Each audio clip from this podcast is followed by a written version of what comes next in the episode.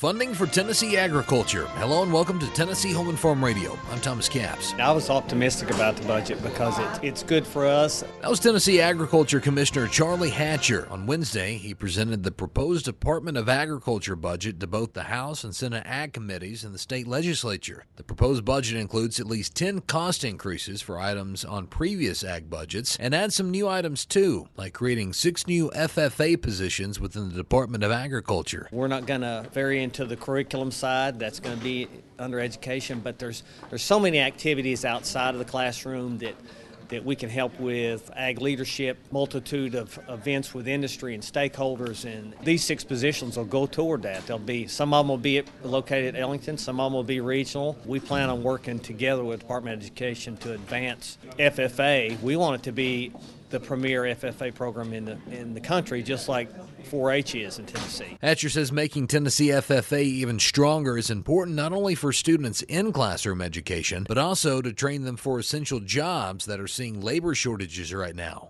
All the contests that they go through, all the projects that they have, it's just it's a lot of it is career technical skills related, and that's what we need. The proposed ag budget also adds more money for the Tennessee State Fair, now in Wilson County, to add more facilities to the venue. Most of it's going to go to uh, facilities.